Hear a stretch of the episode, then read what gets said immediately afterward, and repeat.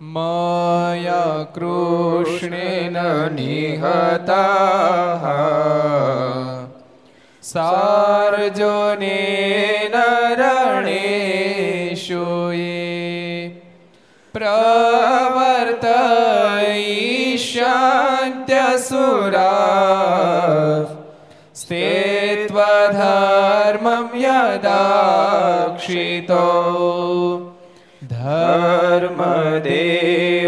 થઈ થાય ભક્ત અહમ નારાયણો મુનિ જનિષે કૌશલે દેશે ભૂમહિ સમગો દ્વિજહ मुनिशापनृतां प्राप्ता नृषिंस्तात तथोद्धवम् ततो वीतासुरेभ्यो सधर्मां स्थापयन् ज સધર્મમ સ્થાપયન જય બોલો સ્વામિનારાયણ ભગવાનની જય હરિ કૃષ્ણ મહારાજની જય રાધારમણ દેવની જય લક્ષ્મી નારાયણ દેવની જય નર નારાયણ દેવની સરસ કેરી તો આપણી લક્ષ્મીવાડીમાં પણ થતી નથી. તો તમે ક્યાંથી લાવ્યા? આવ્યું તો આપણા બાગમાં નથી. લક્ષ્મીવાડીની અંદર પણ નહીં તમે ક્યાંથી લાવ્યા? ત્યારે તે પાળાઓએ વાત કરી છે ગુજરાતમાંથી એક પટેલે આપી છે. તેને મેં પૈસા આપવા માંડ્યા, પણ તેણે લીધા નહીં. ને અમને કહ્યું છે મહારાજને કહેજો છે આ બે કેરીઓ જમીને મારું કલ્યાણ કરે. મહારાજ બે કેરીઓ બદલે કલ્યાણ માગ્યું છે. એ સાંભળીને મહારાજ કે કેરીઓ વાળા પટેલનું તેની પે- પટેલનું તેની પાંચ પેઢીઓની સાથે કલ્યાણ. હા હા બે કેરીઓ બદલીમાં બોલો. એ પટેલનું કલ્યાણ, પાંચ પેઢીઓનું કલ્યાણ. હવે આમાં આમાં ક્યાં પોગવું કહો ધણીનો કોઈ ધણી ખરો? હે? ભગવાન રાજી થઈ જાય તો બેડો પાર થઈ જાય. ભગવાન રાજી થઈ જાય તો જીવનું કલ્યાણ સહજમાં થઈ જાય. નહીતર ક્યારેક ક્યારેક જીવતમાં દાખલો કેવડો હોય તો ભગવાન રાજીનો થોડો સરસ પ્રસંગ તમે સાંભળો થશે એક ફેર મારે ડભાણ બિરાજતા હતા. અને ડભાણમાં મારા ભગુ ખાટને ત્યાં મારે રોકાયેલા. રાત્રે મારા સભા કરે અને બે ઘડી સભા બધી હાલે. સંતો બધા ગામમાં ભિક્ષાવૃત્તિ કરવા જાય. ભિક્ષાવૃત્તિમાં ટાઢા રોટલા જાજા ભેગા થાય. ચોળાઈને તે ભાંગીને ભૂકો કરે. ભાંગીને ભૂકો કરે ખાંડીને. રોટલાને રોટલા રોટલીને ખાંડીને ભૂકો કરે. પછી અંદર પાણી નાખીને ગોળા વાળે. અને સંતો ગોળા જમે. એવું પ્રકરણ હાલતું હતું. વિપુલ કેવું હાલતો હતો લાડવાનું પ્રકરણ હાલતો. શેનું હાલતો હતું લાડવાનું પ્રકરણ પોપટા શેનું પ્રકરણ હાલતું હતું શેના લાડવા? હે? શેનું શું ખાંડવાનું? રોટલા. ટાઢા રોટલા આવે ને, એને ખાંડીને ભૂકો કરીને સંતો એના ગોળા કરીને જમતા. એવું પ્રકરણ હાલતું ખરેખર ભગવાન સ્વામિનારાયણ સંતોની કસોટી ભૂકા કાઢી લીધી ધન્ય હોજો સંતો ને પરમહંસોની કસોટીમાંથી બધા. શ્રી ગોપીનાથજી મહારાજ શ્રી. મદન મોહનજી મહારાજ શ્રી જય. બાલકૃષ્ણલાલ લાલ કી શ્રી જય રામચંદ્ર ભગવાન કી જય. કાષ્ટભંજન દેવ ઓમ. નમઃ પાર્વતી પતય હર હર મહાદેવ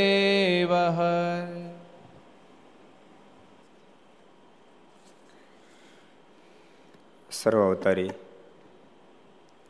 ઈષ્ટદેવ ભગવાન શ્રી હરિના સાનિધ્યમાં તીર્થધામ સરદારના આંગણે વિક્રમ સંવત બે હજાર છોતેર ભાદરવ વદ નવમી શુક્રવાર તારીખ અગિયાર નવ બે હજાર વીસ, નવમીનું શ્રાદ્ધ આજે ભક્તિ માતાનું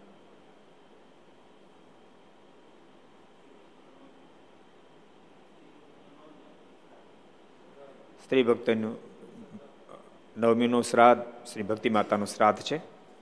એવો પવિત્ર દિવસે ઘર સભા અંતર્ગત શ્રી હરિ ચરિત્ર ચિંતામણી લક્ષ ચેનલ, કર્તવ્ય ચેનલ, સરદાર કથા યુટ્યુબ, લક્ષ યુટ્યુબ, કર્તવ્ય યુટ્યુબ, ઘર સભા સરદાર યુટ્યુબ વગેરેના માધ્યમથી ઘેરી બેસી ઘર સભાનો લાભ લેતા સર્વે ભાઈ ભક્તો જાતે જય સ્વામિનારાયણ, જય શ્રી કૃષ્ણ, જય શ્રી રામ, જય હિન્દ, જય ભારત. ગઈકાલે સરસ એક પ્રસંગ આપણો જોયો હતો. કોને યાદ છે? ખંભાત ગામના ગોવિંદ ભગતનો પ્રસંગ. દીકરાનો દીકરો ધામમાં ગયો, દુઃખી થઈ ગયા.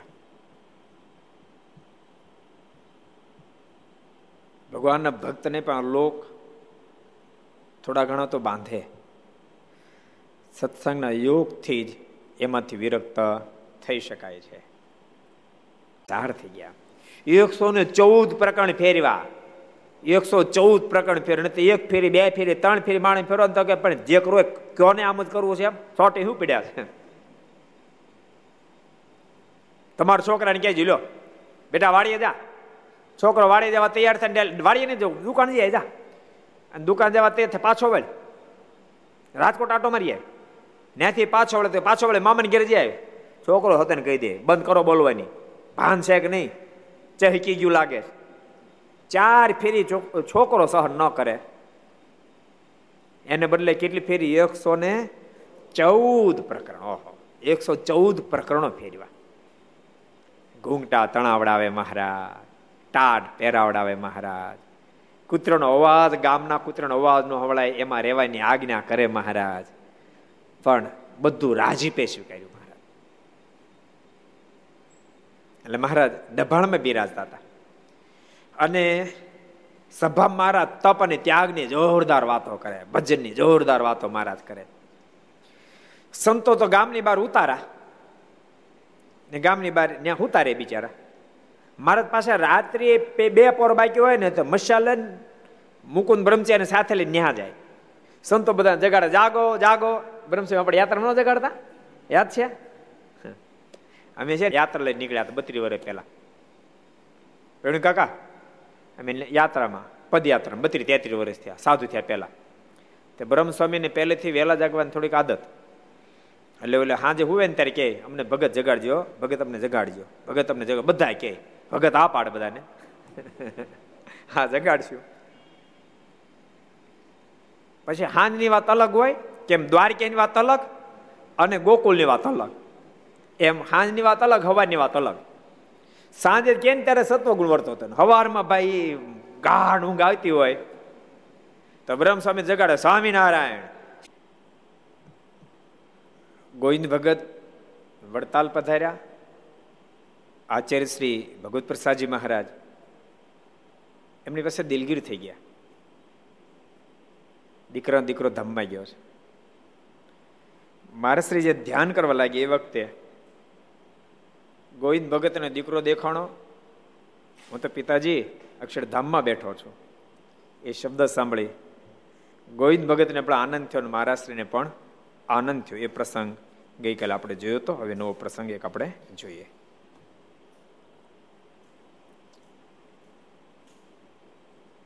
એક વખત ગામ બુધેજમાં દરબાર ખોડાભાઈને ઘેર ગોકુળ ગઢવે આવેલા ને તે ડેલીમાં બેઠા હતા.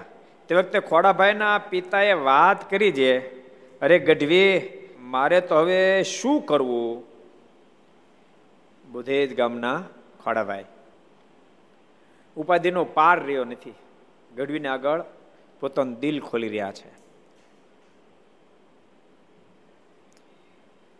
એક ઘરમાં બે ભજન થાય છે. હું રાતમાં ઉઠીને બીજું ભજન કરું ને મારો દીકરો ખોડો તે સ્વામિનારાયણ સ્વામિનારાયણનું ભજન કરે છે. બે એક ઘરમાં બે ભજન થાય, ઉપાધિનો પાર રહ્યો નથી. જોકે ખોડાભાઈ તો મહાન એકાંતિક મુક્તરાજ છે. ખોડાભાઈનો પ્રસંગ હરિલા મૃતની અંદર બહુ સુંદર રીતે લખાણો મારે બુદ્ધિ જ પધાર્યા. ખોડાભાઈ એવું સાંભળેલું કે કોઈ સદાવર્ત આપે? તો કોઈને કોઈ દિવસ એના સદાવ્રતમાં, કોઈ મહાપુરુષ અથવા તો સ્વયં પરમેશ્વર આવીને સદાવ્રત પ્રાપ્ત કરે. એ કોઈ મહાપુરુષ મારું સદાવ્રત પ્રાપ્ત કરે કે સ્વયં પરમેશ્વર પધારે, મારું અન્ન જમે હું કૃતકૃત્ય થઈ જાઉં એ ભાવથી સદાવ્રત આપતા હતા. એમાં ઘટના ઘટે એક દાડો. સ્વામિનારાયણ સ્વામિનારાયણ કે જગાડે એટલે કે સોટી ઉપડે, હુવા દે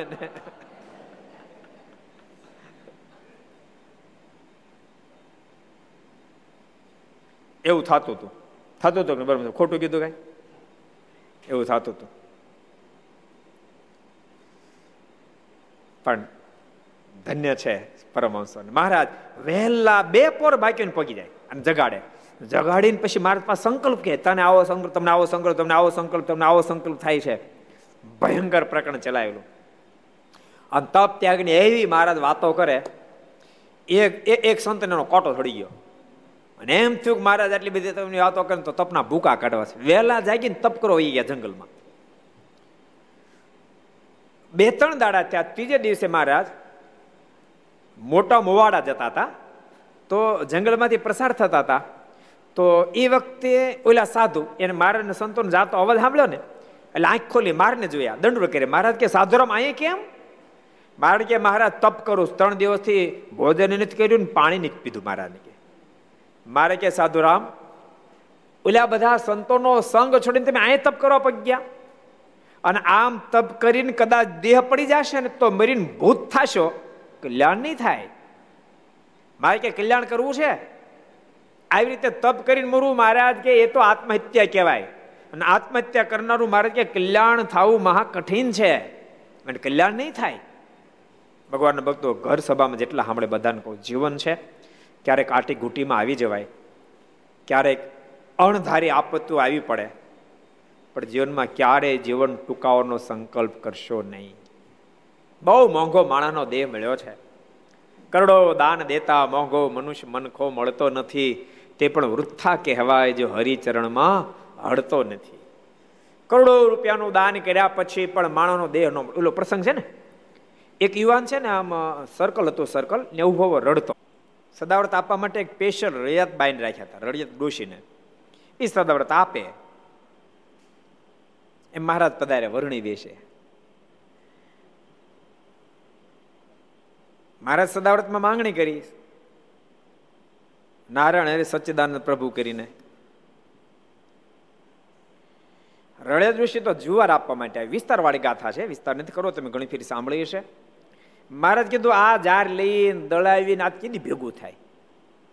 એના કરતા તૈયાર રસોઈ બનેલું આપો. તો તૈયાર ક્યાંથી આપે? અને તૈયાર આપવા અમે રહી, તો નવરા ક્યારે થાય? અહીં તો સવારે ત્યાં સુધી તમારે જેવા કંઈક આવે લેવા માટે.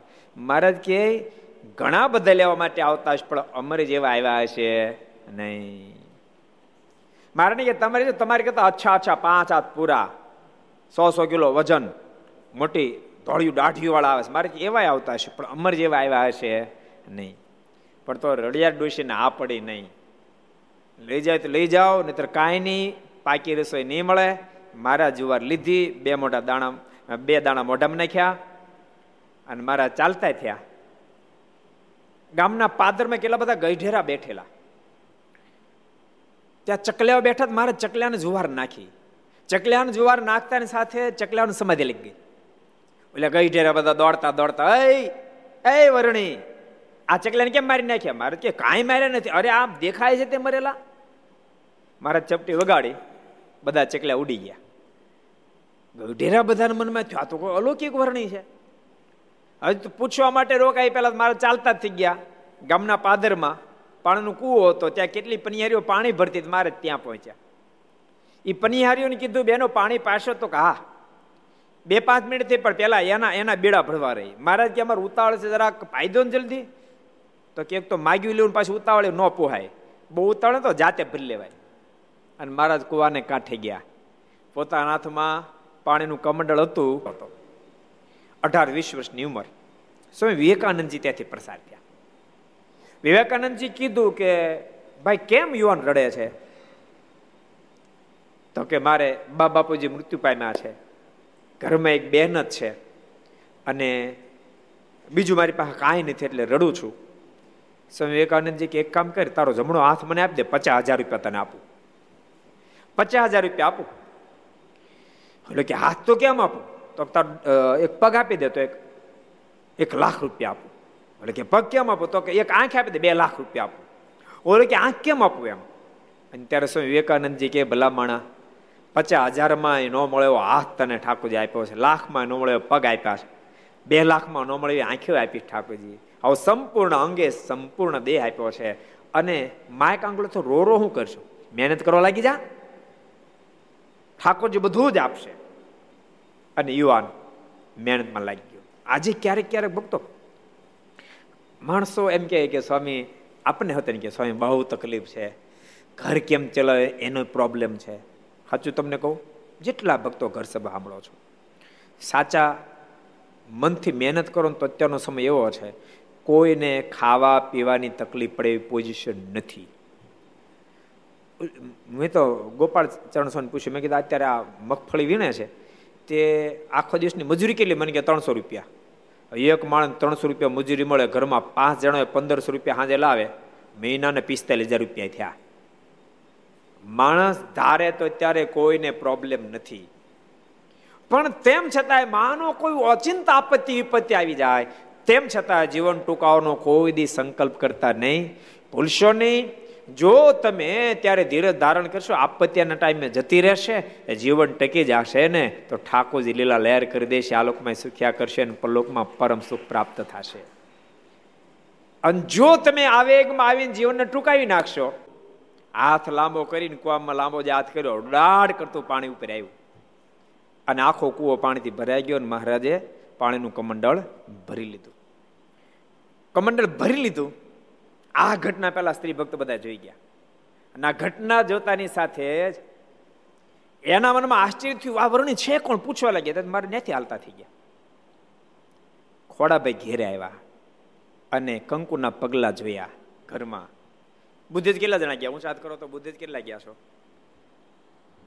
બુદ્ધેજ કેટલા ગયા? સાઠ સિત્તેર ટકા ગયા છે.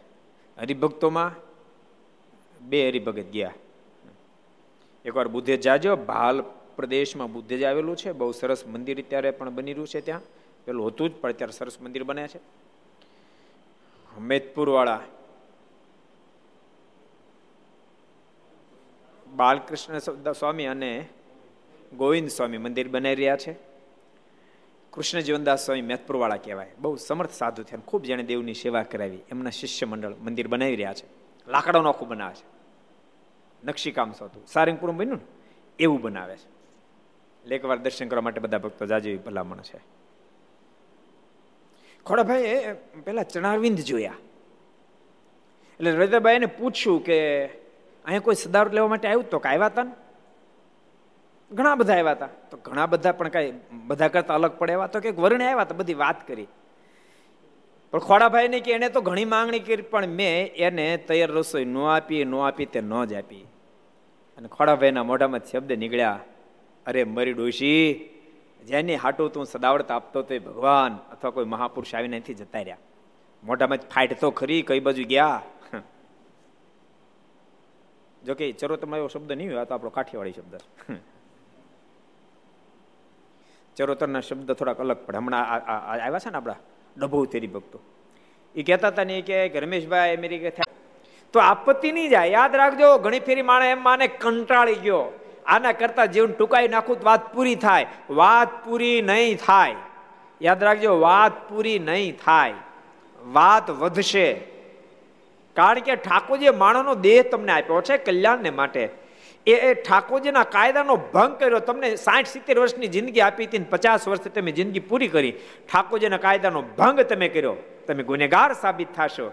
એક તો ઓલા દિવસો ભોગવતા હતા ગુનેગાર સાબિત થશો. દંડ બહુ ભોગવવો પડશે. માટે જિંદગીમાં ક્યારેય પણ જીવન ટૂંકાવાનો સંકલ્પ ભગવાનના ભક્તએ કરવો જોઈએ નહીં. આપત્તિ વિપત્તિ આવે અને જાય. પણ જીવન ટૂંકાવાય નહીં. આ વાતને જીવનમાં સદૈવને માટે ઉતારજો. તો કામ થઈ જાય. મહારાજ બહુ અદભુત ઉપદેશ આપ્યો. મહારાજ કે આમ તપ કરીને દેહ પડી જાય ને ભૂત થવું પડશે. મારે એમ માનો છો, તપ કરવાથી મુક્તિ થઈ જાય તો મહારાજ કે વાત ખોટી છે, મારના શબ્દો. એક બાજુ મારે શું કે, ખબર? અમે તપે કરીને જેટલા રાજી થાય એટલે કોઈ સાધનથી રાજી થતા નથી. બ્રહ્માનંદ સ્વામી કે મહારાજ, કોઈ પદાર્થ સેવા કર તો મહારાજ ના પાડે. એ કે વાતમાં મહારાજ આ ન પાડે. ગોપાલ સ્વામી પણ મેદાનમાં આવ્યા. મારે કે, મહારાજ, તપ કરો ઈશક તો હોય, પણ અંતરાય આવે તો મહારાજ કે, જેને સાચું ઈશકો ને હજારો અંતરાય આવે તો કોઈનો રોક્યો રોકાય નહીં. એમ વચનામૃતમાં તપનું પ્રતિપાદન ભગવાન સ્વામિનારાયણ કર્યું છે. કેટલા વચનામૃત છે? કોણ કે છે? કેટલા વચનામૃત છે? ઓલા છેલ્લા ભગત તો ઓળખાતા નથી. કોણ છે? ચિંતન છે? હા, તો કે લે. એને તો આંખે બંધ કરી દીધી કાર્યાણીનું દસમું. કાર્યાણીનું દસમું વચનામું છે. કાર્યાણીનું દસમું વચનામું. એક બાજુ મહારાજ તપનું પ્રતિપાદન કરે બીજી બાજુ મહારાજ કે એમ તપ કરીને કલ્યાણ નહીં થાય? શ્રી મહારાજ તપ કરીને કલ્યાણ નહીં થાય. આમ તપ કરી કરીને તૂટી જાઓ દેહ પડી જશે તો મરીને ભૂત થવું પડશે. મહારાજ કે તમે આવ્યા? રમેશભાઈ અમેરિકામાં છે બહુ સારા હરિભગત છે. ડભોના છે. મંદિર બનતું ત્યારે તો નથી ખબર પણ પછી ખબર પડી. ડભો ગામ ડભો ગામ ડભોઈ નહીં બહુ સારા ભગત છે રમેશભાઈ. અને પછી તો તે શ્વે ખૂબ કરીને દર પાટોત્સવ કરાવે. તો ભક્તો કે એક ફ્રેમે છે ને, મારે આપણી ભાષામાં ચરોતરીની ભાષામાં ફરક છે એ કહું એ કે અમે ગયા હતા સવારમાં પૂજામાં બેઠા હતા. એ ઘડીક બેહો અમે બેઠા અઢી કલાક એની પૂજા લી અમે બેઠા જ હમણાં પૂરી થાય, હમણાં હમણાં પૂરી થાય, હમણાં પૂરી થાય. પછી મેં એને એના માતુશ્રીને પૂછ્યા ક્યારે પૂરી થાય? તો હમણાં પૂજા પૂરી આવું આવું હાજે હોતે ને કરશે કે. આવું આવું સાંજે હોતે ને કરશે એમ. મારી વાત ભાષા સમજાણે? આવું આવું એમ. આવું આવું સાંજે કરશે. એટલે પોતપોતાની ભાષા હોય, સમજાણું? ઋષિ મોઢામાંથી ફાટ તો ખરી, ગયા કઈ બાજુ? કાઠિયાવાડી રણેદ ઋષિ કીધું કે આ બાજુ ગયા. અને પછી ખોડાભાઈ બાજુ ઉપડ્યા.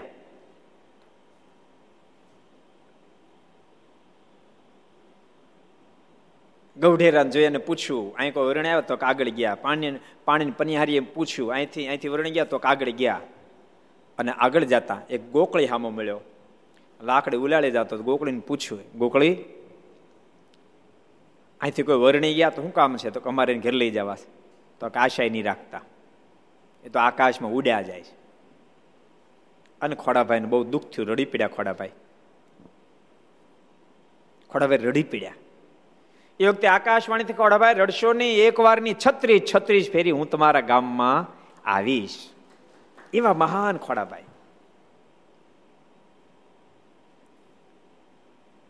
ઈ ખોડાભાઈનો સરસ પ્રસંગ છે.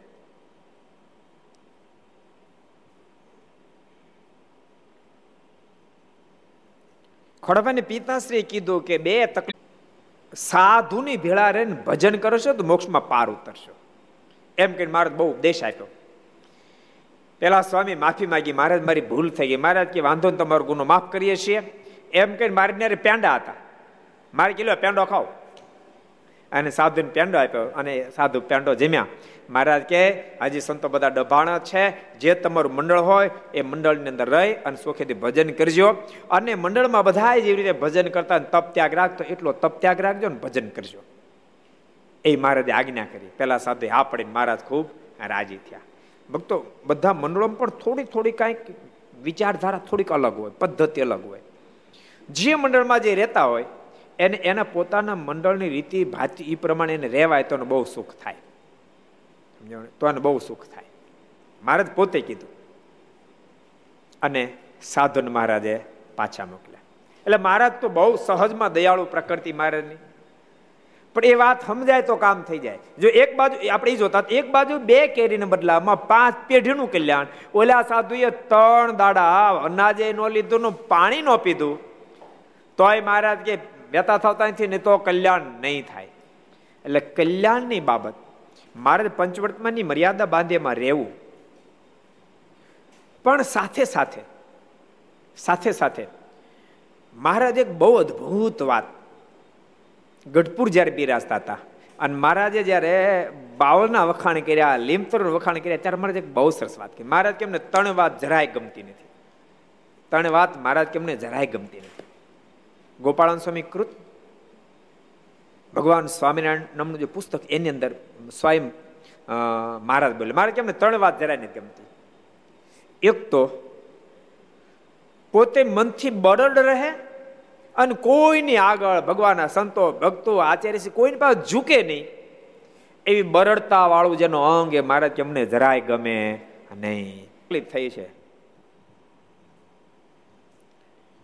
હું અલગ ભજન કરું ને આ સ્વામિનારાયણ સ્વામિનારાયણ ભજન કરે છે. ગઢવી બહુ હોશિયાર હતા ત્યારે ગોકુળી ગઢવી કહે, ચાલો આપણે વડતાલ જઈએ ને સ્વામિનારાયણનું પારખું કરીએ. તમારા દીકરા એમ કે છે, સ્વામિનારાયણ ભગવાન છે, આપણે જઈને પારખું કરીએ, ખાતરી કરીએ. રખેન હોય પણ શકે ભગવાને હોય શકે તો આપણે રહી ન જાય. અને ભગવાન નહીં હોય તો ખોડાભાઈ બંધ કરાવશું. માટે હાલો આપણે જઈએ.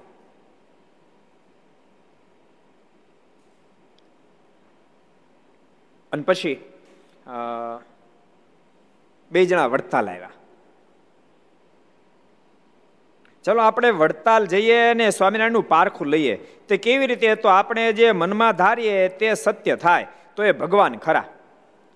અને તો પછી આપણે બે જણાએ વર્તમાન ધરાવીને સત્સંગ સત્સંગી થવું આપણે બે વડતાલ જઈએ અને સંકલ્પ કરીને જાય ને સંકલ્પ સિદ્ધ થાય, તો એને આપણે ભગવાન માનવા.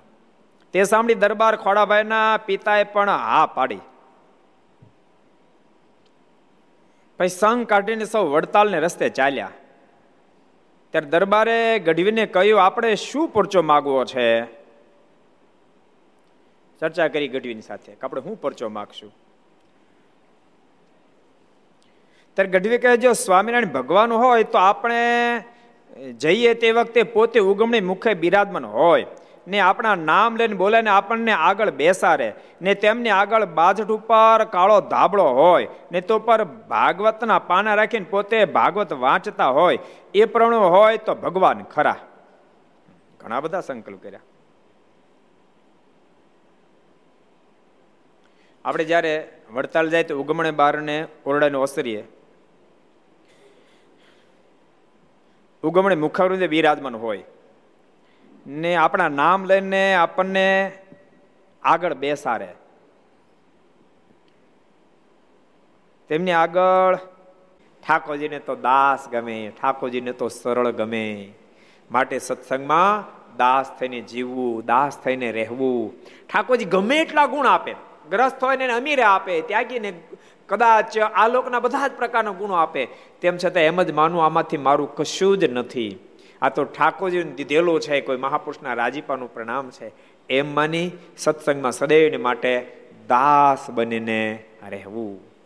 જેટલા દાસ બનાય, એટલા જ પરમાત્માની પ્રસન્નતાનું કારણ બની શકાય. સદૈવ માટે દાસ બની રહેવું. આપણો સંપ્રદાય તો દાસનો સંપ્રદાય છે. આપણો મંત્ર જ, આપણો મંત્ર જ, આપણો ગુરુમંત્ર જ દાસત્વ ભાવનું સૂચન કરતો, આપણો દાસત્વ ભાવનું સૂચન કરતો આપણો મંત્ર છે. એટલે આપણો આપણો સંપ્રદાય દાસત્વપણાનો સંપ્રદાય છે. અને દાસત્વપણાના દર્શન કરવા માટે મહારાજે સંતોન માથે મુંડન કરાવ્યા. એ દાસત્વપણાની નિશાની માટે મુંડન કરાવ્યા. કે જેથી કરીને, કારણ કે વાળ છે ને વાળ, એક પ્રકારનો અહંકાર છે, એને ઉતરાવવા એ દાસત્વ એટલે તમને ખબર, તિરુપતિ બાલાજી કેટલા ગયા આમાંથી? હાલોજી તિરુપતિ કેટલા ગયા? તિરુપતિજી કેટલા ગયા સંતોમાંથી એસી ટકા ગયા, હરિભક્તોમાંથી. એટલે આટલા બધા જ આવ્યા? મને એમ છે, લગભગ બધા અમારે હારે જ આવ્યા છે ને? અમારે હારે ન આવ્યા કેટલા? એ પોતાની રીતે ગયા કેટલા? તિરુપતિ જેટલા ગયા ને ખબર હશે ત્યાં, તિરુપતિ ભગવાનના સાનિધ્યમાં જે દર્શન કરવા જાય, એ પુરુષ અને નારી બંને પુરુષ અને નારી બંને પોતાના માથાના વાળ ઉતારી નાખે, મુંડન કરાવે. તમને કદાચ જે નહીં ગયા નહીં મનાય, ગયા છે ને આપણે છે, ત્રણ ચાર માળનું મોટું બિલ્ડિંગ છે. અને ત્રણ ચાર માળના બિલ્ડિંગમાં લોકો પાંચસો વાળ બેઠા હોય. અને હજુ ચાલુ ને એટલી બધી પ્રેક્ટિસ એક્સપ્રેસ, લોકલ નહીં. અહીંથી બેઠો તમે અહીં ખજવાડે ત્યાં તો અહીં સુધી પગી જાય. બોલો વાણસ બાજોઠો ને કાળો કામળો માથે પાથરેલો હોય. ભાગવતના પાના રાખીને પોતે ભાગવત વાંચતા હોય. એ પ્રમાણે હોય તો ભગવાન ખરા. એ પ્રમાણે તે બે જણા સંકલ્પ ધારીને ચાલ્યા ને બીજે દિવસે સવારે આઠ બજે વડતાલ પહોંચ્યા. સવારના પરમાં આઠ વાગ્યા પહોંચ્યા તે વખતે શ્રીજી મહારાજ ગોમતીને કાંઠે ઓટા પર ગાતક્યા, બિછાવીને તે ઉપર ઉગમણે મુખારંદે બિરાજમાન હતા. મારે વડતાલમાં ગોમતીને કાંઠે બેઠા હતા.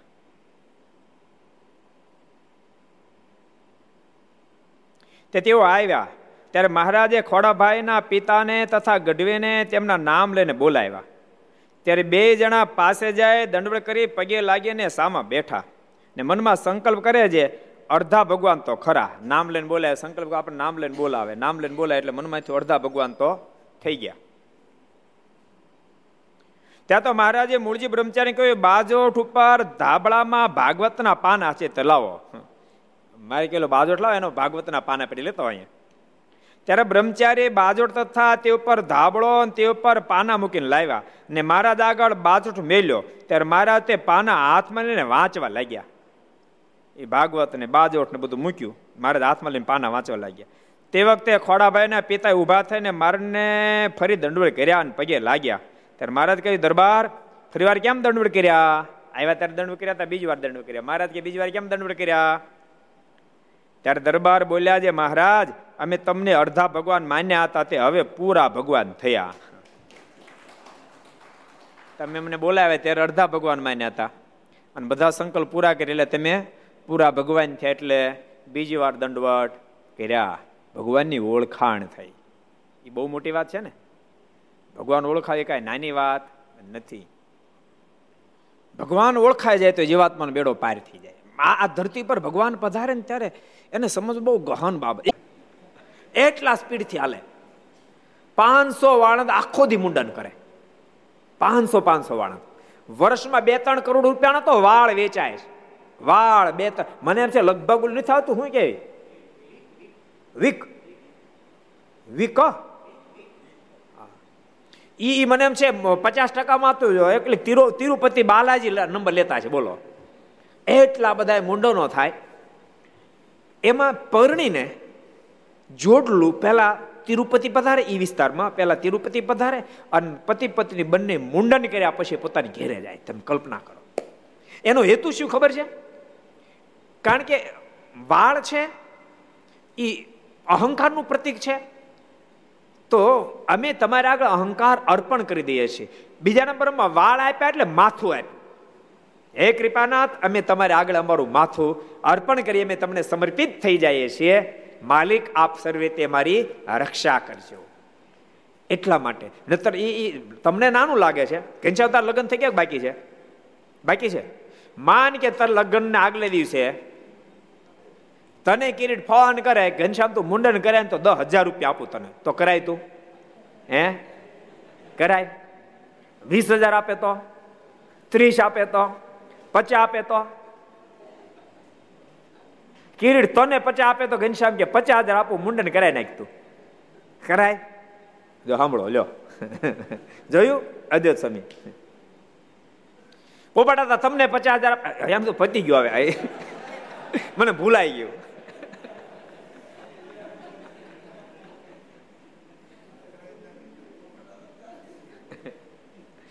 એ રેડી થાય પણ કોક રેડી થવું જોઈએ ને હવે. એક રેડી ન બે રેડી થવા જોઈએ. એટલે ભગવાન સ્વામિનારાયણ સંતોને માથે મુંડન કરાવ્યા, દાસત્વ ભાવના દર્શન કરાવવા માટે. એક સરસ પ્રસંગ તમને સંભળાવું. મુક્તાનંદ સ્વામી, સુખાનંદ સ્વામી મહારાજને માંગરોળ મોકલ્યા, માંગરોળ. સદાવડે ચાલતું હતું. આત્માનંદ સંન્યાસી આશ્રમમાં. મહારાજ કે ત્યાં જાજો આશ્રમમાં રહેજો. સંબંધ સારો હતો. રામાનંદ સ્વામી વખત એટલે ત્યાં રહેજો અને સદાવત આપણે આપજો. સુખાનંદ સ્વામી મારાને બધા આવ્યા. એમ અણકોટ આવ્યો. અણકોટ ઉત્સવ કર્યો.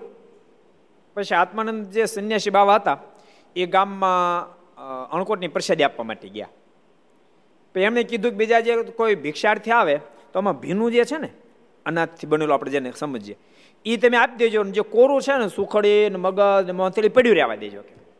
એટલું કરીને ગયા અને આ બાજુ ભિક્ષુ કાંઈ મારે બધું આપી દીધું. ભીનું હુકો બધું આપી દીધું, કાંઈ ન રહેવા દીધું.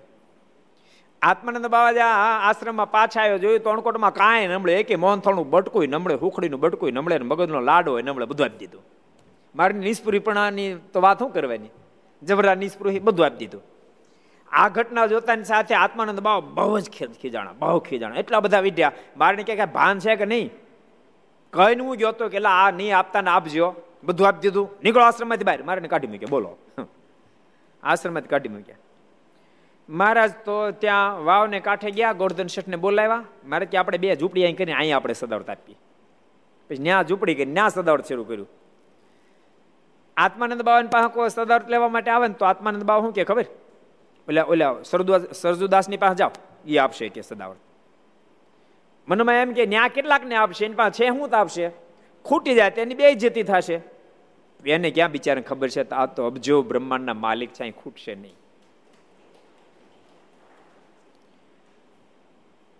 ખૂબ સદાવર્ત મહારાજ આપ્યું. એ વખતે બ્રાહ્મણો કેટલા આવીને આત્માનંદ બાબાજીને કીધું કે તમે બ્રાહ્મણોને ચોર્યાસી કરાવો ને. તો એ મારું કામ નહીં એટલે સરસદાસને કોઈ કરાવશે. વળી બ્રાહ્મણોની પાસે આવ્યા. અને કે તેમ બ્રાહ્મણોને ચોરાસી કરાવ. આપણો સંપ્રદાય, દાસત્વનો સંપ્રદાય. આપણે કાલ કે પમદેશ કીધું હતું દંડોટ પ્રથા આપણે મહારાજ ચલાવીએ. દાસત્વતાની નિશાની છે.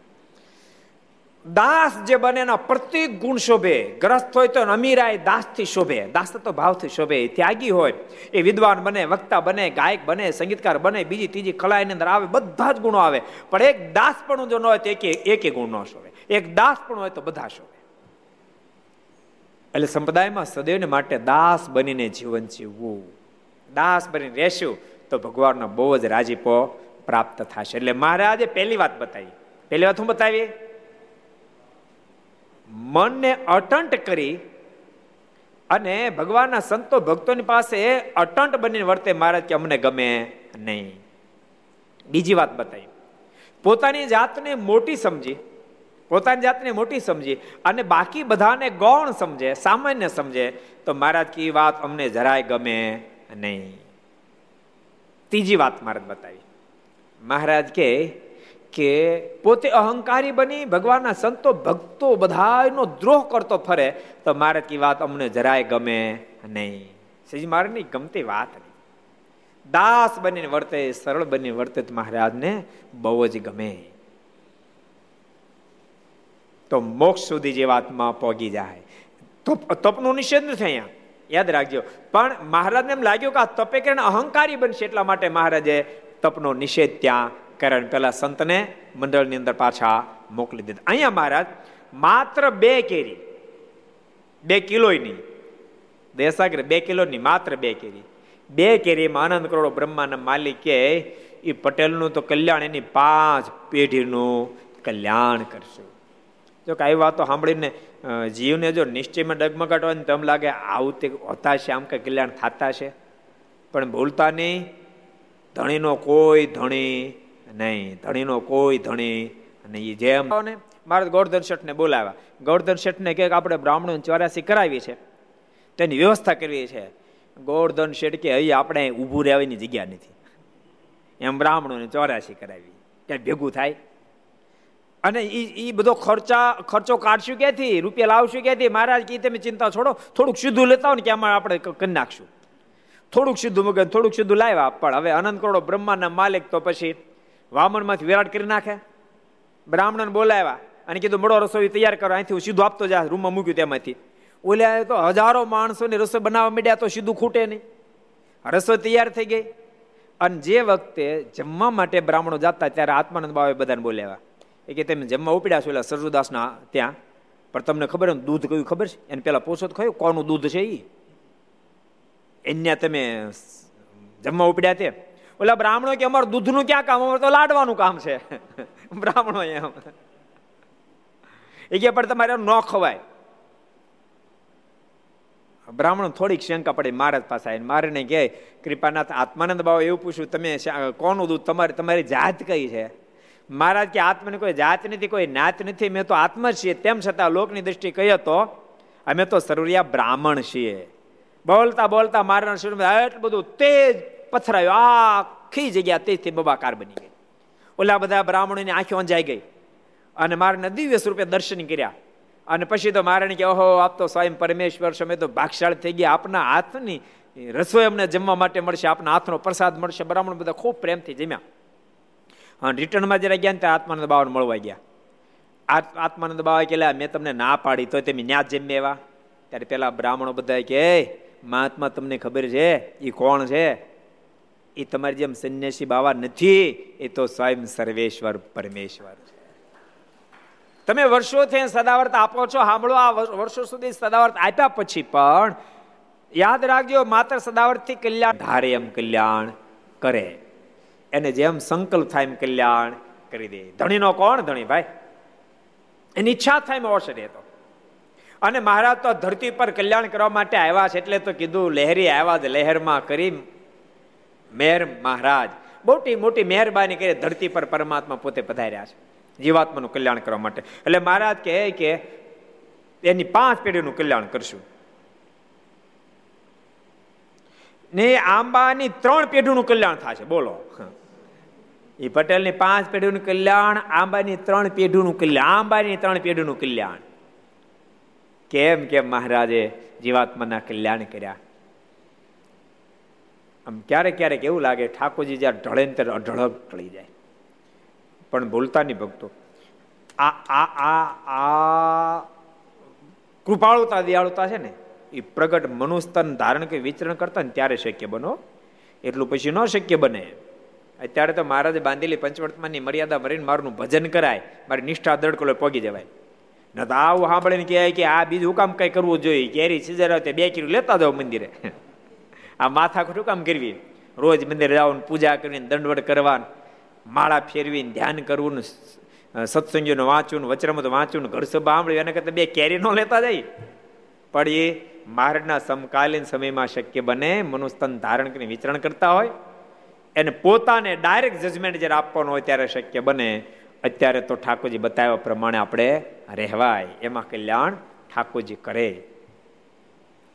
ક્યારેક ક્યારેક જીવાતમાં આમ સામાન્ય ભાવમાં મેદાન મારી દે. ઓલો પ્રસંગ તમે સાંભળ્યો તો છે? મારે ફેર રાપર પધાર રાપર. રાપર ક્યાં આવ્યું? કોણ કે છે? રાપર ક્યાં આવ્યું? રાપર. ઋષિભક્ત ક્યાં આવ્યું રાપર? કચ્છ ભુજ જતા કચ્છ ભુજમાં વાગડ પ્રાંતમાં રાપર આવ્યું. વાગડનો સત્સંગ એ સારો. આપણે ગઈ ફેરી વ્રજવાણી કથા નહોતી કરી. નહીં થાય, કલ્યાણ કરો, તે સજુદાસજીના પગ પકડો, એને ઈષ્ટદેવ માનો, એનું ભજન કરો તો કલ્યાણ થાય અને આત્માનંદ બાબુ બહુ મુમુક્ષુ હતા. એને આ પડી ગઈ. આત્માનંદ બાબુ કે, શું વાત કરો છો? એ પરમેશ્વર છે. અરે, અમે તો અનુભવ્યું. અમને તેજના પૂજને મધ્ય દિવ્ય સ્વરૂપે એને દર્શન પણ આપે સ્વયં ભગવાન છે. અને પછી આત્માનંદ બાબા મારાની પાસે માફી માગી. કે રાજ મને માફ કરો ને આશ્રમમાં આપ ફરીને પાછા આવો અને જેટલું સદાવ્રત આપવું એટલી તમને બધી છૂટ છે. એટલે કહેવાનું કે જ્યાં સુધી પરમાત્મા નિશ્ચય નહીં થતો, ત્યાં સુધી જીવાત્માને ક્યારે પ્રભુમાં રતી ન થાય. નિશ્ચય થવો મહત્વનું. એના એ ખોડાભાઈના બાપા વિરોધ કરતા હતા કે મારો ખોડો ભજન કરે છે સ્વામિનારાયણનું. અમારે એક ઘરમાં બે ભજન ભેળા થાય, ન પોહાય માટે તમે ખોડાને સમજાવો. ખોડો સ્વામિનારાયણનું ભજન ન કરે, સ્વામિનારાયણનું ભજન છોડી દે.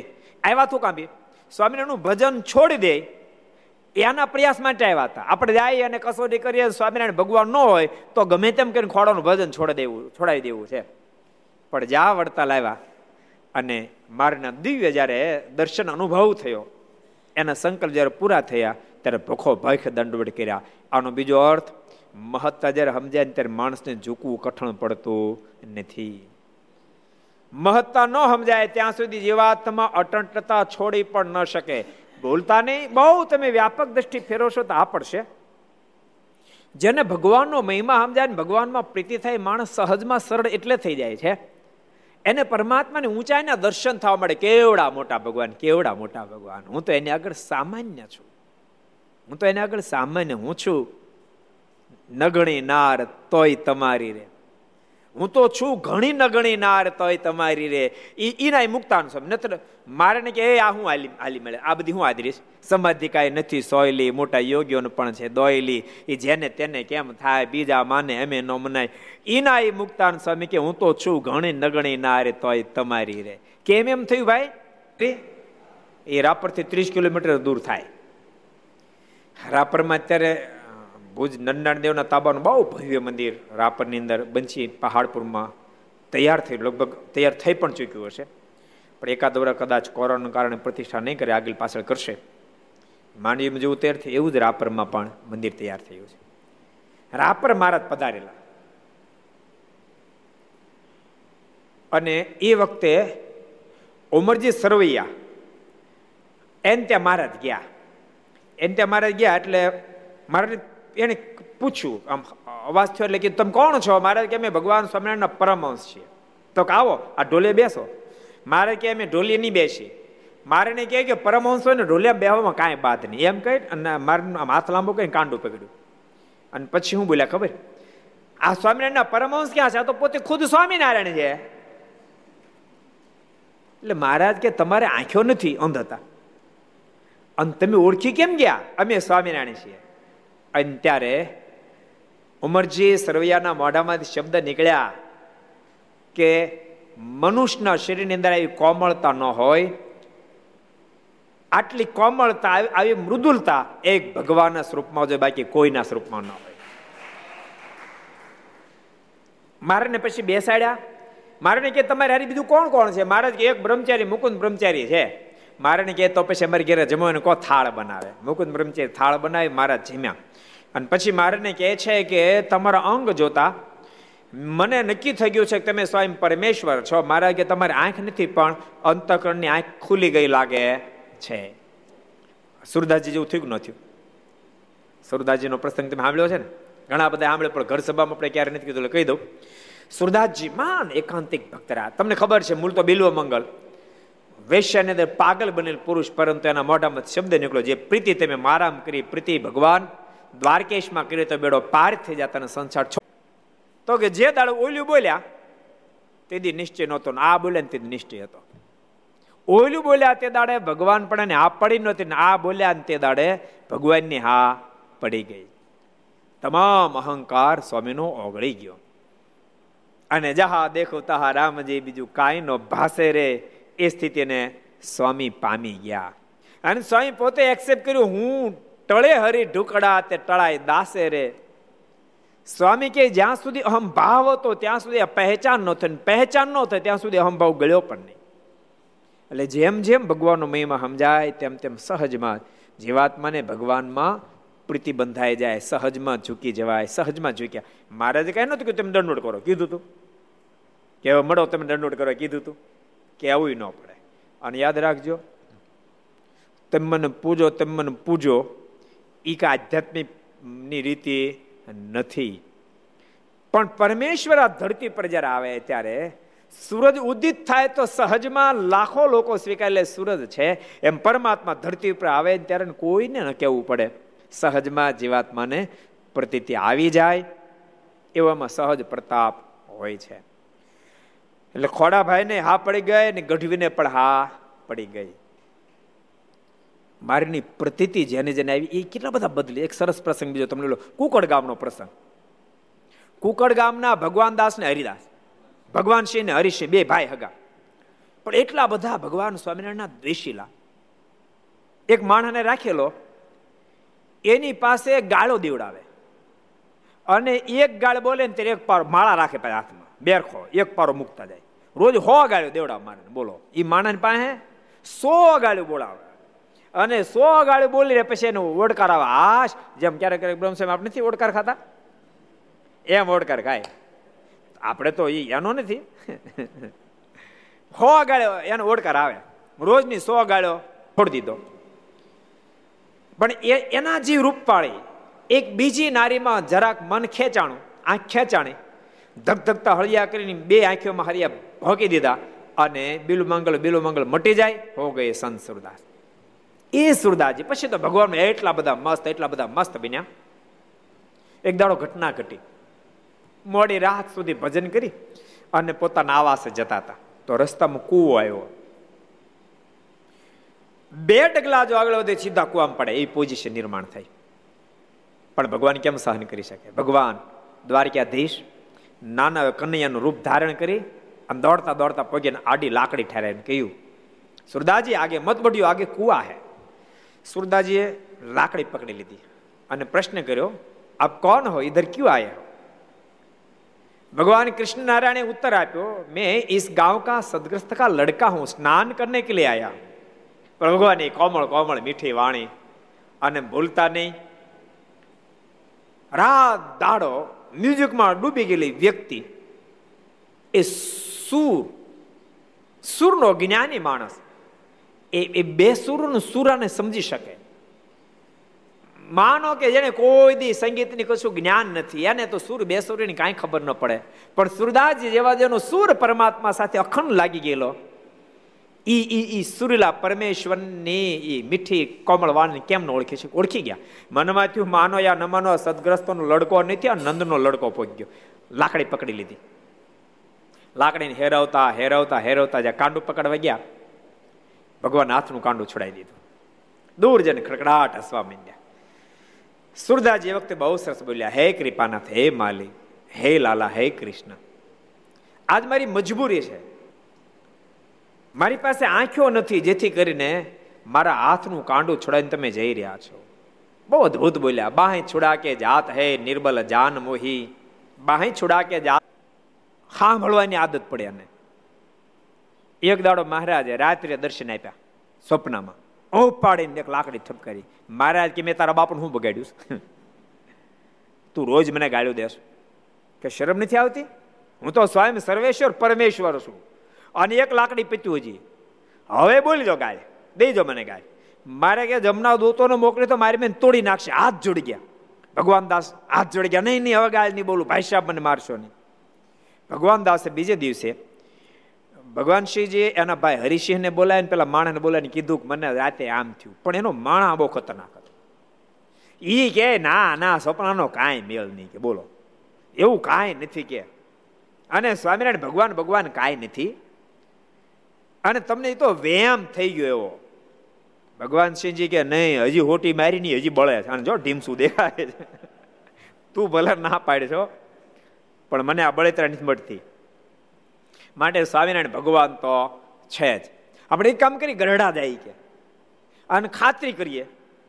હર્ષિજી કીધું, આપણે ગરડા દઈને ખાતરી કરી ભગવાન દાસજી કીધું એ બરાબર. પછી ભગવાન શ્રીજી, હરિસિંહજી ઓલા માણાને હારી લીધો અને ગરડા જવા ઉપડ્યા. પણ સંકલ્પ કર્યા કે આપણે જ્યાં જાય પણ ભગવાન છે કે નહીં, ખાતરી શું બે ભાઈએ સંકલ્પ કર્યો કે આપણે જાય ને ત્યારે ડાબી બાજુ બેહવું. ડાબી બાજુ બેસીને ત્યારે જોઈ ભગવાને તો આપણને નેથી ઉઠાડીને જમણી બાજુ બેહારે તો માનવું સ્વામિનારાયણ એ ભગવાન છે અને સ્વામિનારાયણ જો ભગવાન હોય તો આપણે પછી ત્યાંથી ઊભા થઈને હાલતા થાય, ત્યારે આપણને બે ભાઈને એ હાર પહેરાવે તો માનું એ ભગવાન છે. ત્રીજો સંકલ્પ કર્યો. આપણે જયારે રજા માગીએ ત્યારે એમ કે બે દાડા રોકાવ માનવું ભગવાન છે. ત્રણ સંકલ્પ કર્યા. અને ભગવાન સિંહજી હરિસિંહજી અને એનો માણસ ત્રણેય જણા આવ્યા ગઢડા. આવીને મારને જેવા તેઓ પગે લાગ્યા. હે નિર્બલ જાન મોહી, મગર હૃદય છોડા કે જાય તો મરદ બખાનું મેં તો તમારા મારા હાથનું કાંડો છડાઈ જઈ રહ્યા છો, એમાં મને તમારી મરદાનગી દેખાતી નથી. પણ મારું હૃદય છોડાઈને તમે જાઓ તો તમને ખરાબ મરદ આટલા શબ્દ સાંભળતા ભગવાન દોટ મૂકી અને સુરદાસજીને ભેટી પડ્યા. બાપ સુરદાસ, આપ જૈસે મહાપુરુષ કો છોડકર મેં કહા જાઉં, કિધર જાઉં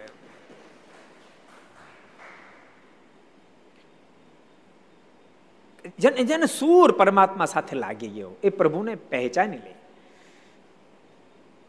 ઉમરજી સર્વેએ કહ્યું કે આપની કોમળતા જોતા મારું હૃદય એમ કહી દઉં, આપ તો સ્વામી સ્વામિનારાયણ છો. પણ થોડાક મારા પ્રશ્નો છે. બહુ બહુ બહુ હતાંત પણ બહુ મોટા વિદ્વાન હતા.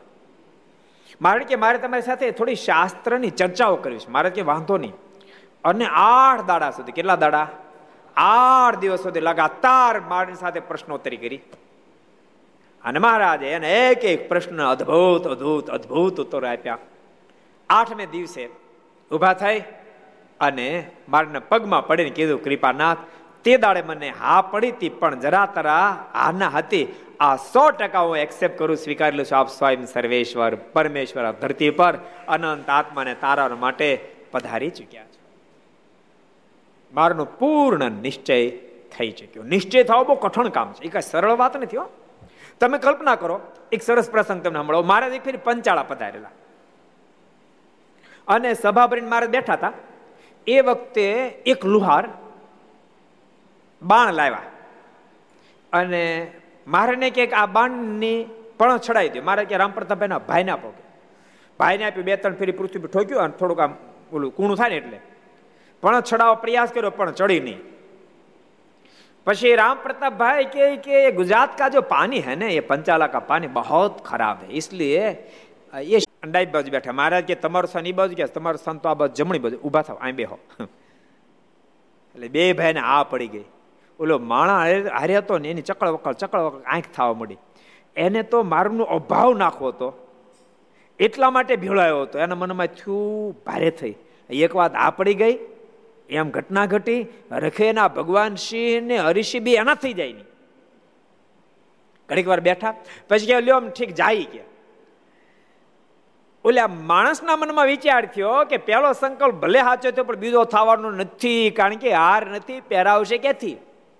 આ વિચાર ઊભા થયા. એક ડગલું, બે ડગલા ત્રીજું ડગલું જે ભર્યું તો મહારાજ કે આ પ્રસિદ્ધિનો હાર લેતા જાઓ. એમ કે પોતાના હાથમાં રૂમાલ હતો, મારા રૂમાલનો ઘા કર્યો.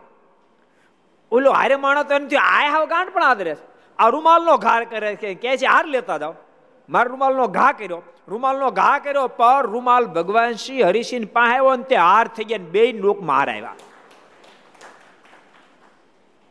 અને બે જણાએ મારીને દંડ કર્યા. મારીને કે, કૃપા ના, તમે તો ભગવાન છો, અમને વર્તમાન ધારણ કરાવો. પછી મેં નીકળી, મારી કે, વર્તમાન ધારણ કરાવીએ, પણ નીકળો હમણાં થતું ને, બે દાડો રોકાવો. પછી નીકળજો અને આટલા શબ્દ સાંભળતા સાથે પેલો જે માણસ હતો ને, આ બે ને વર્તમાન ધારણ કર્યા ઓલો માણસ કે, હવે મને બેળી કંઠી બાંધી દો મહારાજ કે, તારો તો આસુરી જીવ છે. મહારાજ શું બોલ્યા, તારો તો આસુરી જીવ છે, તને વર્તમાન ધારણ નહીં કરાવે ને તને વર્તમાન ધારણ કરાવી તો રહે નહીં. આ તો બે મુમુક્ષ આત્મા છે. આ કોઈ સામાન્ય આત્મા નહીં તારા જેવાના સંજ્ઞાનું બગડ્યું છે. એથી કરીને મહારાજ કે કે અમે એના સંકલ્પ પૂરા કરી, એને હાર પહેરાવ્યા, એને વર્તમાન ધારણ કરાવ્યા. તું પાત્રતા પ્રાપ્ત કરી શક્યો નથી. ભગવાનના ભક્તો, મોક્ષના પથે તો પાત્ર વ્યક્તિ જ હાલી શકે. પાત્રતા વિના મોક્ષના પથ પર હાલી શકાતો નથી. આખા નાનો પથ છે.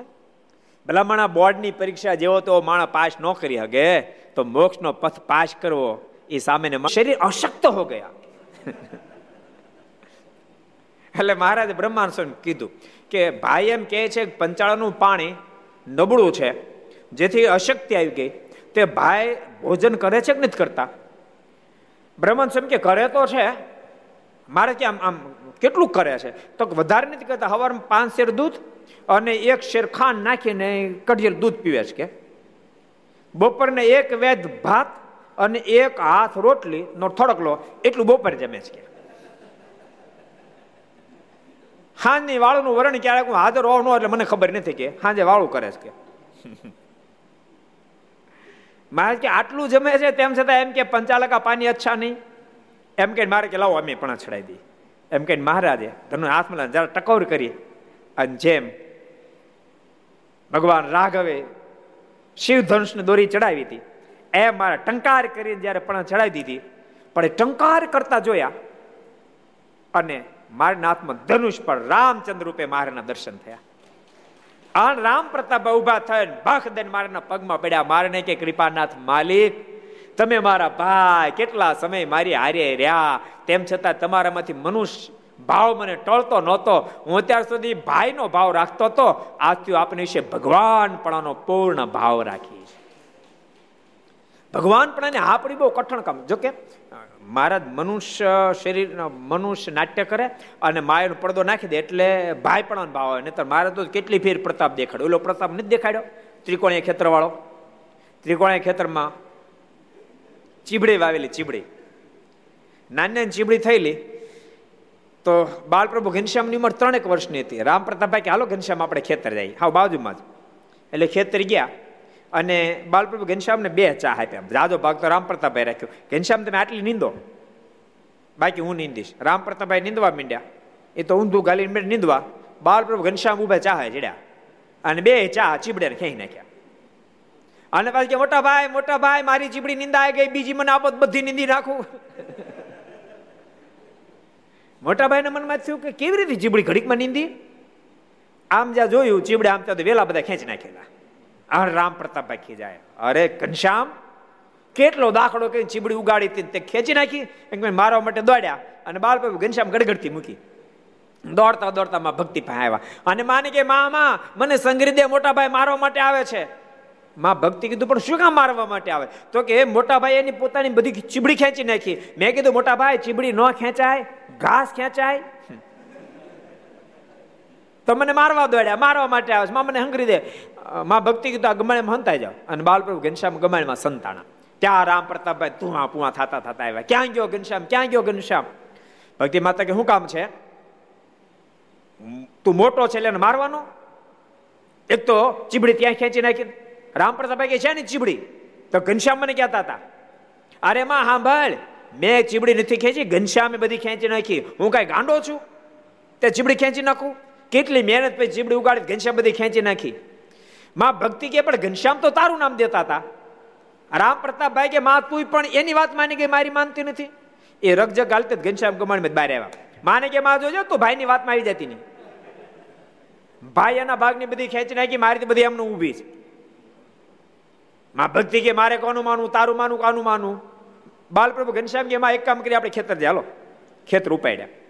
રામ પ્રતાપભાઈ ભક્તિ ને ઘનશ્યામ મહારાજ ને બીજા નાના નાના મિત્રો ને કેટલા સ્ત્રી ભક્તો ને બધા ખેતર આવ્યા, ત્રિકોણીય ખેતર.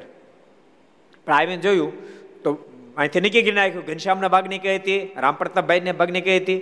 રામ પ્રતાપભાઈ કીધું ઉગણબાદની ભાગની ઘનશ્યામની ત્યાં આથમણી મારી હતી. ત્યાં જે જોયું તો ઉગણમાં ભાગની બધી ઊભી હતી આથમણે બધી ખેંચાઈ ગઈ રામ પ્રતાપભાઈ બધી ખેંચાઈ ગઈ રામ પ્રતાપભાઈ માં ભક્તિને કીધું, માં, તું માન્યા ના ક્યાંથી પાસ કરી શકે? ક્યાંથી હાલી શકે એટલે હું ઘણી ફેરી ભક્તો એમ કહું છું કે હું માનું છું કે ભગવાનના ખરેખર સંતોન ભક્તો, આમ આમ શાસ્ત્રના મતે તો લક ચોર્યાસી યોનીમાં ફરતા ફરતા ફરતા માણા બનાય છે. એ શાસ્ત્રનો મત છે. આનો સેમી મત છે કે બીજો છે કાંઈ? ઈ છે ને? બીજો કાંઈ નથી ને? શાસ્ત્ર મત પ્રમાણે લક ચોર્યાસી યોની ફરતા ફરતા ભટકતા ભટકતા ભટકતા માણાનો દેહ મળે. પણ ભૂલતાની એ અભક્તને માટે કાયદો લાગુ પડે. ભગવાનના ભક્ત માટે લાગુ પડતો નથી. યાદ રાખજો, ભગવાનના ભક્ત માટે લાગુ પડતો નથી. આપણે સાબિત કરવું પડશે એવું બોલાઈ ગયું. બોલાઈ ગયું. કેમ નથી લાગુ પડતો? તો યાદ રાખજો, એમ કે બહુ બહુ જન્મના પૂર્ણ ઉદિત થાય, બહુ જન્મના પૂર્ણ ઉદિત થાય ત્યારે સત્સંગ મળે ને ભગવાન મળે. મહારાજ કે મારાના પોતાનો શબ્દ. મહારાજ કે સત્સંગ અતિ દુર્લભ છે. પહેલા તો મારે કે મનુષ્ય દેહ મળો દુર્લભ છે મનુષ્ય દેહ મળ્યા પછી સત્સંગ મળો દુર્લભ છે અને સત્સંગ મળ્યા પછી એકાંતિક પણ આવું તો અતિ દુર્લભ છે. કેટલા વચરામું છે? કોણ કે છે? એ તો અતિ દુર્લભ છે. કોણ કહે છે? અતિ દુર્લભ છે. અનુપદાસજી તમારે કેવું છે? કહી દો લ્યો ત્યારે.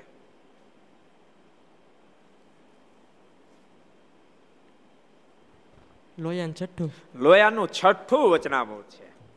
અતિ દુર્લભ છે. એટલે એનો મતલબ ભગવાનના ભક્તો વિચારજો, ઘર સભા જેટલા સાંભળો, એટલા. બહુ બહુ જન્મના પૂર્ણ ઉદિત થાય ત્યારે મનુષ્ય દેહ મળે, એવા બહુ જન્મના પૂર્ણ ઉદિત થાય ત્યારે સત્સંગ મળે. તો પુણ્યની ગણતરી ગાયના દેહની ગણાતી નથી. કે ગણાય છે? ભેંસના દેહની ગણાતી નથી. સાવજના દેહની ગણાતી માત્ર મનુષ્ય દેહની જ ગણતરી થાય. બહુ બહુ જન્મના પૂર્ણ ઉદિત થાય ત્યારે મનુષ્ય દેહ મળે, એટલે ભારત દેશમાં મનુષ્ય દેહ મળે અને એમાંય સત્સંગમાં જન્મ મળે. ભૂલશો નહીં. થોડા ઘણા પુણ્યમાન, જ્યારે હું તારી પાસે ફરિયાદ કરવા માટે આવ્યો ને ત્યારે, ઘનશ્યામના ભાગની ચીબડી બધી ખેંચાઈ ગઈ હતી મારી ઊભી હતી. પણ ખબર નહીં શું થયું. મારી બધી ખેંચાઈ ગઈ ઘનશ્યામની બધી ઊભી છે. બોલતા બોલતા બાલપ્રભુ ઘનશ્યામની સામે જોયું. બાલપ્રભુ ઘનશ્યામ મંદ મંદ હાસ્ય કરતા હતા. પણ હાસ્ય કરતા કરતા ચતુર્ભુજ સ્વરૂપે દર્શન દીધું. રામ પ્રતાપભાઈ બાલપ્રભુ ઘનશ્યામના પગમાં પડ્યા. ઘનશ્યામ, મને માફ કરો, મારી ભૂલ થઈ ગઈ, મારી ભૂલ થઈ ગઈ. બાલપ્રભુ ઘનશ્યામ કે, મોટા ભાઈ, તમે મોટા એટલે હું તમારા મનમાં સમજો જ્યારે હોય ત્યારે નાની વતમાં મારવા દોડો સહન કરું છું એટલે હવે જો મને મારવા માટે આવ્યા તો એક આંગળી ઉડાડીશ. કેટલી આંગળીએ એક.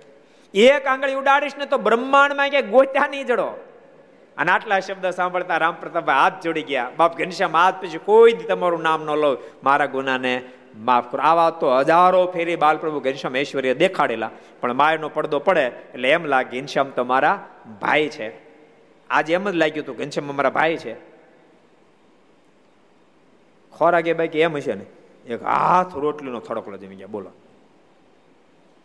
અમે યુપીમાં ખોરાક થોડો વધારે છે, આપણે કોઈ મથુરાના સોબા, તો સોબા સોબા કે સોબા. સોબા. તમને કોઈને મનાય છે? પાંચ કિલો લોટના લાડુ ચૂરમાના, પાંચ કિલો લોટ સામે પાંચ કિલો ઘી જોઈએ. અને સામે એટલી સાકર. એ પંદર કિલો હાથથી આઠ જણા જમી જાય, બોલો. પંદર કિલો લાડુ હાથથી આઠ જણા જમી જાય. એ વાત. પંદર પંદર વીસ વીસ લાડુ જમા તેના મનમાં નહીં. વીસ વીસ પચીસ પચીસ પચાસ પચાસ. એ એક હતા એ વૈયા ગયા ધામમાં. એ પચાસ લાડુ સુધી પાછા ન આવડતું બોલો. પચાસ લાડા સુધી ખાય, લાડુ સુધી ખાઈ જાય. ખોરાક જબરા હતા, સમજાણું? પણ બહુ બહુ ખાવા માલ નહીં આમ કાંઈ. ઘણા લોકો એનો એનો અહંકાર કરે. અમારા દાદા કે દોડતા દોડતા ગોળનું આખું ભીલું ખાઈ જતા. નકરા ભીલા જ ખાતા. બીજું કાંઈ કર્યું? ઘરનું નળિયું બદલાયું ન હોય. એમને ભીલા ખાતા વાહ વાહ જેવું. અને તમને ખબર, બહુ ખાય ને એ બહુ કામ ન કરે. એ આ પ્રાપ્તિ સંવિત બને તેમ નથી. પરમાત્માની પ્રાપ્તિ થવી એ કઈ નાની વાત છે? એવું એવું શક્ય બને કે પહેલું ભણતો ભણતો, પછી પહેલું ભણવાનું છોડી દીધું પહેલું ભણવાનું છોડી દીધું, અને પછી બીજા દહ વર્ષ વૈયા ગયા. એટલે સીધો બોર્ડનો ટાઈમ આવી ગયો. સીધો બોર્ડમાં બેસી ગયો. બને શક્ય બને. વર્ષ વચ્ચે નવ વર્ષ ભણ્યો જ નહીં. અને સીધો બોર્ડમાં પરીક્ષા આપવા માટે બે ગયું. શક્ય બને? ન બને. ભૂલતા નહીં. એ પૂછવાની જરૂર નથી. જેણે દસમાના બોર્ડની પરીક્ષા આપી, એને એકથી નવ ધોરણ પાસ કર્યા જ છે. તેની ખાતરી કરવી પડે? નહીં, મારે જાણવું પડે. તું બે પહેલા પાસ થતો, બીજામાં પાસ થતો, ત્રીજામાં પાસ થતો. એ પાસ જ થયો છે, તો જ બોર્ડમાં બે એમ ભૂલશો નહીં, જેને સત્સંગ પ્રાપ્ત થયો છે વ્યક્તિ બહુ બહુ જન્મથી માણસ જ બનતો બનતો આવતો હશે. માણસ બને, પરમાત્માને આરાધના કરે, દેદી વગેરેને આરાધના કરે, વળી પાછો દે પડે, વળી પાછો માણસ બને, વળી પરમાત્માને આરાધના. એમ કરતા કરતા કરતા કરતા એના પૂર્ણ ઉદિત થતા થતા થતા થતા આ લેવલે પોગાય એવીને એ લેવલે પોગાય નહીં. નરસિંહ મહેતા મહાન ભક્ત બન્યા. મહાન ભક્ત બન્યા. આપણે બધા જાણીએ છીએ. પણ તમે વિચારો ન તો દુનિયાની દ્રષ્ટિએ તો મોટું રાજ મળે, મોટી સમૃદ્ધિ મળે, બહુ મોટપ કહેવાય. બહુ મોટપ કહેવાય. પણ ભૂલશો નહીં, ભગવાનના ભક્ત થકી દુનિયાની કોઈ અધિક મોટપ છે જ નહીં. હું બે પ્રસંગથી સિદ્ધ કરું. એક તો સત્સંજનમાં મહારાજ બોલ્યા, મહારાજ કે પથ્થરની આંકે કિંમત પણ એના કરતાં તૃણ શ્રેષ્ઠ છે. એના કરતાં મહારાજ કહે કે વેલ શ્રેષ્ઠ છે, એના કરતાં વડલો શ્રેષ્ઠ છે, એના કરતાં કીડી શ્રેષ્ઠ છે, એના કરતાં મહારાજ કે સમળી શ્રેષ્ઠ છે, એના કરતાં બકરો શ્રેષ્ઠ, એના કરતાં ગાય શ્રેષ્ઠ, એના કરતાં માણસ શ્રેષ્ઠ, માણસની અંદર પણ બ્રાહ્મણ શ્રેષ્ઠ, બ્રાહ્મણમાં પણ ધર્મવાન શ્રેષ્ઠ, એના કરતાં જ્ઞાની શ્રેષ્ઠ. પછી મહારાજ બહુ સરસ બોલ્યા. એની બહુ કિંમતી ન હોય. એટલે પેલા રાજદૂત આવતા કોઈ રાજદૂત ને એ બધા હુકમ બંધ થઈ ગયા. ખાતા હતા બહુ. હીરો અંડા ઓછા ખાનાર આવ્યા ને, તો ઓલા ગોત્યા જડતા નથી.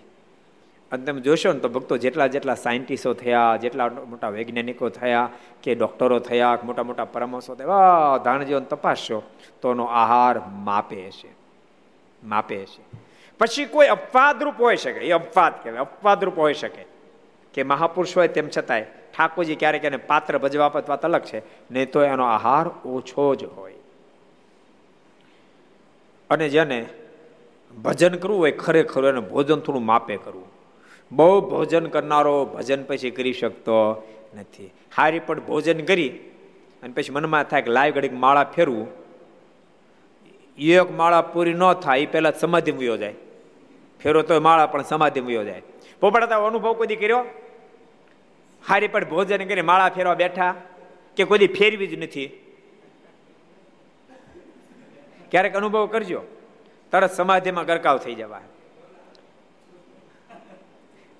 એટલે જેને પણ ભજન કરો આહાર, ઓછો કરો ભોજન, ઓછું કરે ભજન વધારે કરી શકે.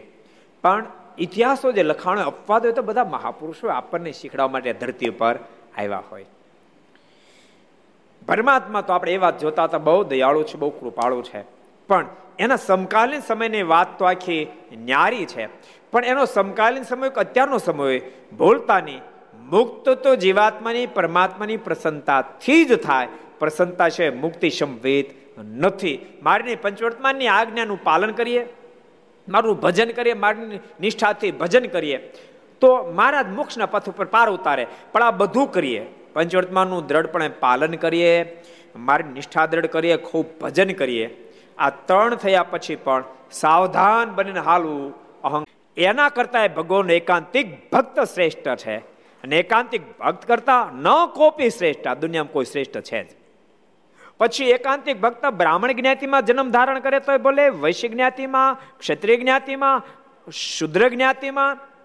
અરે કદાચ ઉપેક્ષિત જ્ઞાતિમાં જન્મ ધારણ કર્યો પણ ભગવાનનો ભક્ત છે તે મહાશ્રેષ્ઠ છે.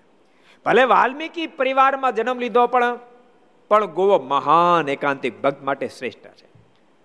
ભલે દેવી પૂજ્ય જ્ઞાતિમાં જન્મ લીધો, પણ સગ્રામ એ પરમ એકાંતિક ભક્ત માટે મહાન શ્રેષ્ઠ છે. હરિદાસ ભલે હરિજન જ્ઞાતિમાં જન્મ ધારણ કર્યો, પણ ભગવાન એકાંતિક ભક્ત છે માટે મહાન છે. એટલે એકાંતિક ભક્ત બહુ મહાન છે. દુનિયામાં એવી કોઈની મહાનતા નથી. ને તો દુનિયાની દ્રષ્ટિએ જેની પાસે બહુ મોટી સંપત્તિ, આ દુનિયાની બહુ મોટી મિલકત, એને દુનિયા બહુ મોટા માને. પણ ભૂલશો ના કરતા ભગવાનનો ભક્ત શ્રેષ્ઠ છે. બીજો પ્રસંગ આપણે જોઈ લઈએ.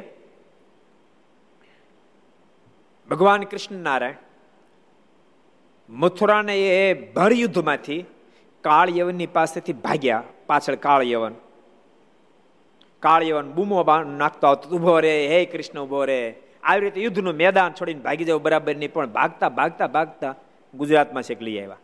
બે મજબૂત ભગવાનની તો કઈ વાત જ ન થાય ઓલો એટલો જ મજબૂત હતો કે જેવો તેવો નહોતો.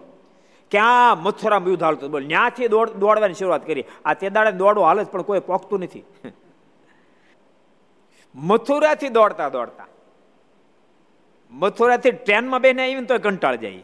એટલે બદલે મથુરાથી દોડતા દોડતા દોડતા દોડતા આમ આગળ વધતા વધતા સરદાર થઈને, આમ રાજકોટ થઈને જુનાગઢ પહોંચ્યા.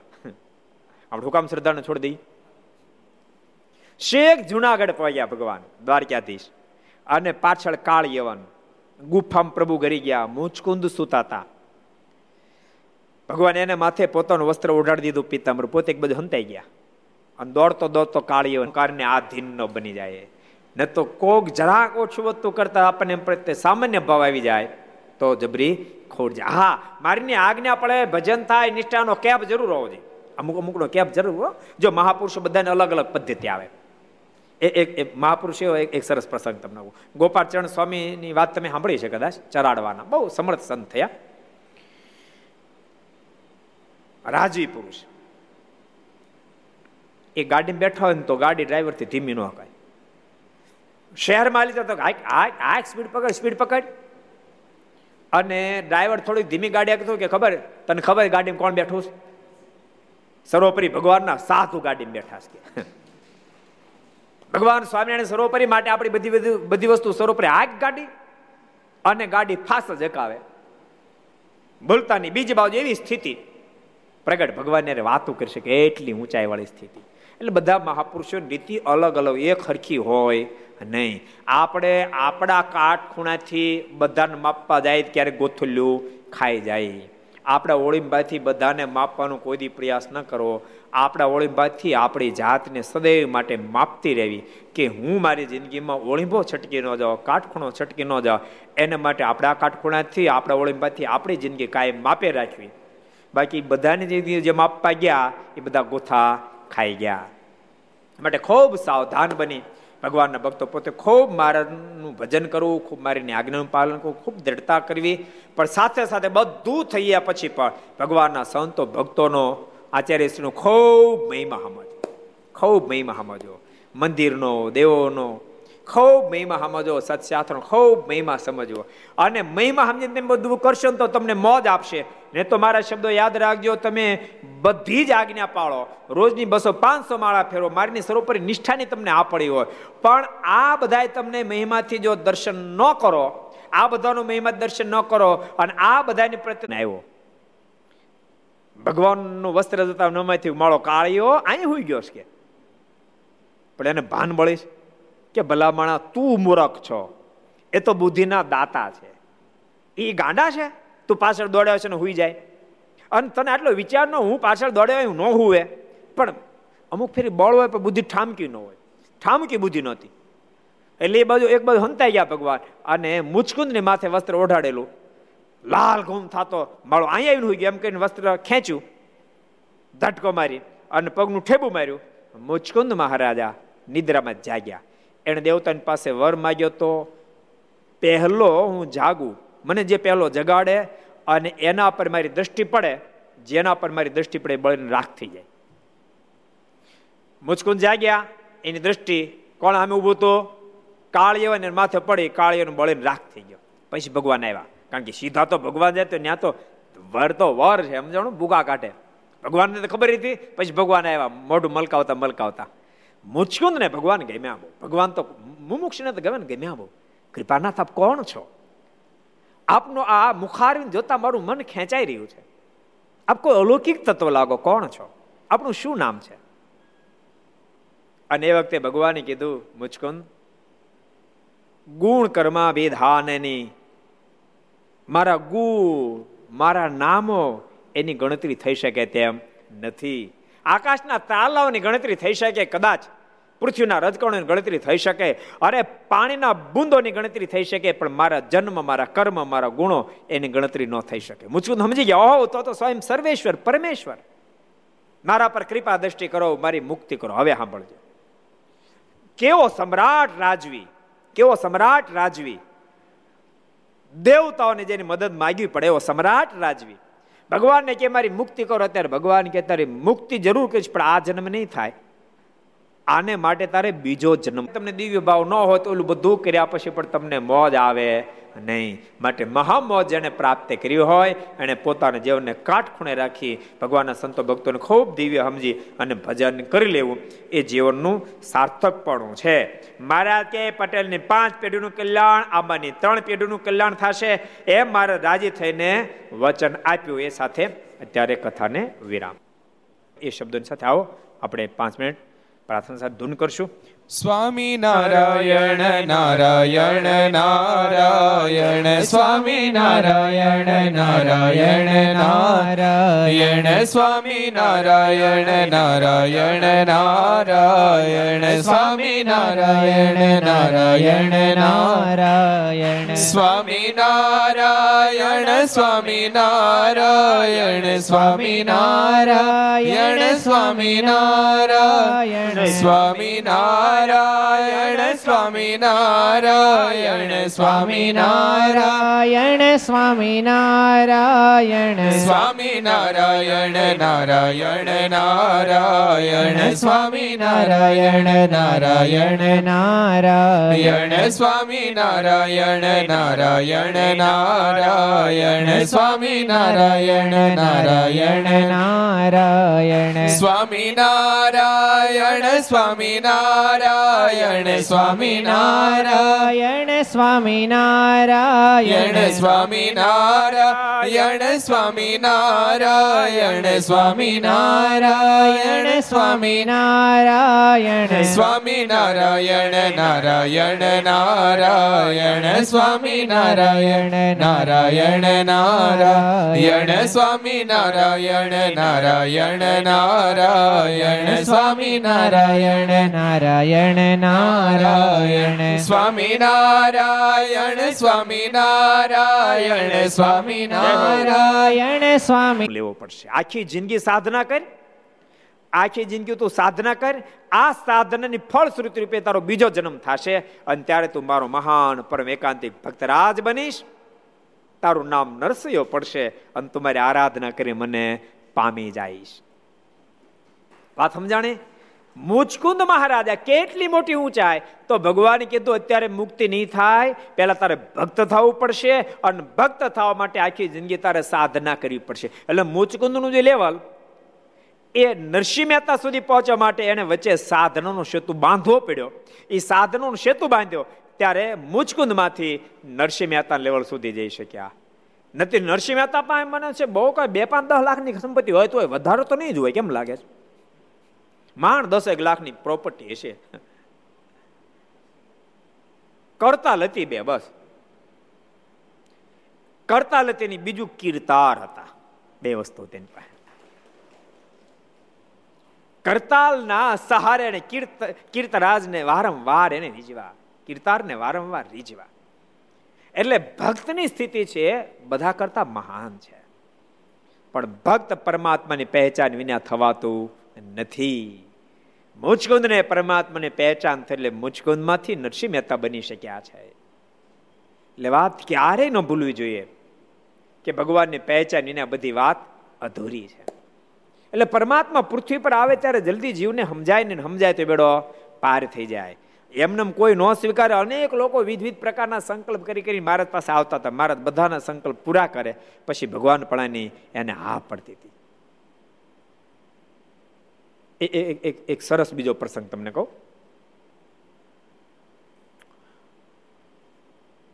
વિરમ ગામના બે ભૂદેવો કાશી ભણવા ગયેલા.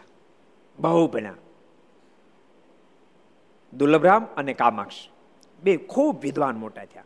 વિદ્વાન બનીને ગુજરાતની નારાયણ સ્વામી નારાયણ સ્વામી નારાયણ સ્વામી નારાયણ સ્વામી નારાયણ સ્વામી નારાયણ. નારાયણ નારાયણ સ્વામી નારાયણ. નારાયણ નારાયણ સ્વામી નારાયણ. નારાયણ નારાયણ સ્વામી નારાયણ. નારાયણ નારાયણ સ્વામી નારાયણ સ્વામી નારાયણ નારાયણ સ્વામી નારાયણ સ્વામી નારાયણ સ્વામી નારાયણ સ્વામી નારાયણ સ્વામી નારાયણ સ્વામી નારાયણ સ્વામી નારાયણ નારાયણ નારાયણ સ્વામી નારાયણ નારાયણ નારાયણ સ્વામી નારાયણ નારાયણ નારાયણ સ્વામી નારાયણ નારાયણ નારાયણ સ્વામી નારાયણ નારાયણ નારાયણ સ્વામી નારાયણ ભગવાનની જય શ્રી હરિકૃષ્ણ મહારાજ. શ્રી રાધારમણ દેવ શ્રી લક્ષ્મી નારાયણ દેવ શ્રી નર નારાયણ દેવ શ્રી ગોપીનાથજી મહારાજ શ્રી મદન મોહનજી મહારાજ શ્રી બાલકૃષ્ણ